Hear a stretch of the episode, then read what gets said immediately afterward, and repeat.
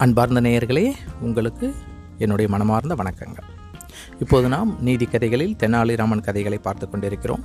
கூணனை ஏமாற்றிய கதை. கதைக்கு போகலாமா குழந்தைகளே?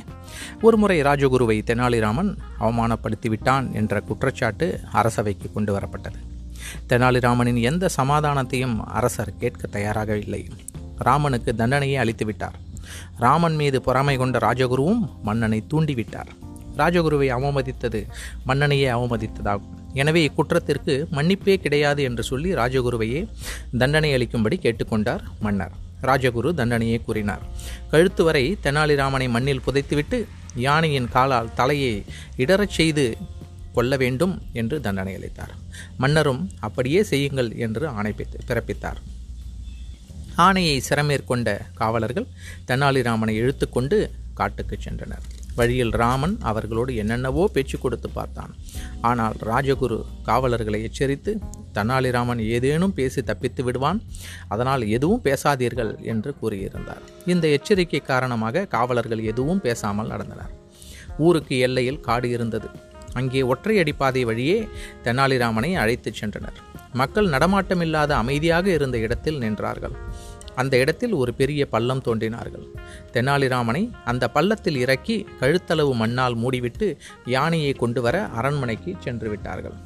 தெனாலிராமன் தப்பிச் செல்ல வழியறியாது திகைத்து மண்ணுக்குள் தவித்து கொண்டிருந்தான். சற்று தூரத்தில் ஒற்றையடி பாதை வழியாக யாரோ வருவது தெரிந்தது. ஐயா தெனாலிராமன் பெருங்குரல் எடுத்து கூவி அழைத்தான். அந்த மனிதன் ராமனின் குரல் கேட்டு மெதுவாக அச்சத்துடன் அருகே வந்தான். அவனை பார்த்த ராமன் பயப்படாதீர்கள் அருகில் வாருங்கள் என அழைத்தான். வந்தவன் தன் முதுகில் இருந்த துணி மூட்டையை கீழே இறக்கி வைத்துவிட்டு ராமனின் முகத்தருகே அமர்ந்தான். யாரையா உம்மை மண்ணுக்குள் புதைத்தது? என்றான். ராமன் வந்தவனிடம் முதுகை பார்த்தான்.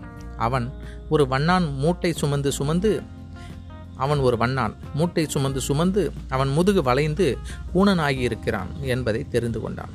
சட்டென சமயோசிதமாய் பேசினான் ராமன். ஐயா நானும் உம்மை போல கூணனாக இருந்தேன்.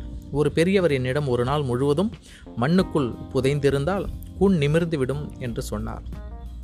நான் காலை முதல் மண்ணுக்குள்ளேயே இருக்கிறேன். என்னை தூக்கிவிடும். என் கூமு என் கூன் நிமிர்ந்து விட்டதா பார்க்க ஆசையாக இருக்கிறது என்றான். கூணனும் ராமனை வெளியே எடுத்தான். ராமன் தன் கூணல் நிமிர்ந்து விட்டதாக மகிழ்ச்சி கொள்வது போல நடித்தான். அதை உண்மை என நம்பிய கூணனாகிய வண்ணான் தன்னையும் மண்ணில் புதைத்து தன் கூணல் நிமிர வழி செய்யும்படி வேண்டிக் கொண்டான். தெனாலிராமனும் வண்ணானை குழிக்குள் இறக்கி கழுத்து வரை மண்ணால் மூடிவிட்டு தன் வீடு நோக்கி சென்றான்.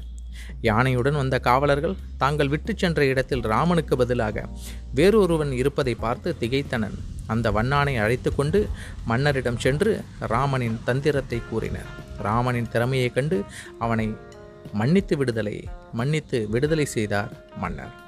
நன்றி. மீண்டும் என்னுடன் இணைந்திருங்கள் உங்கள் காண்களை சரவணன் அருணாச்சலம். நன்றி நேயர்களே.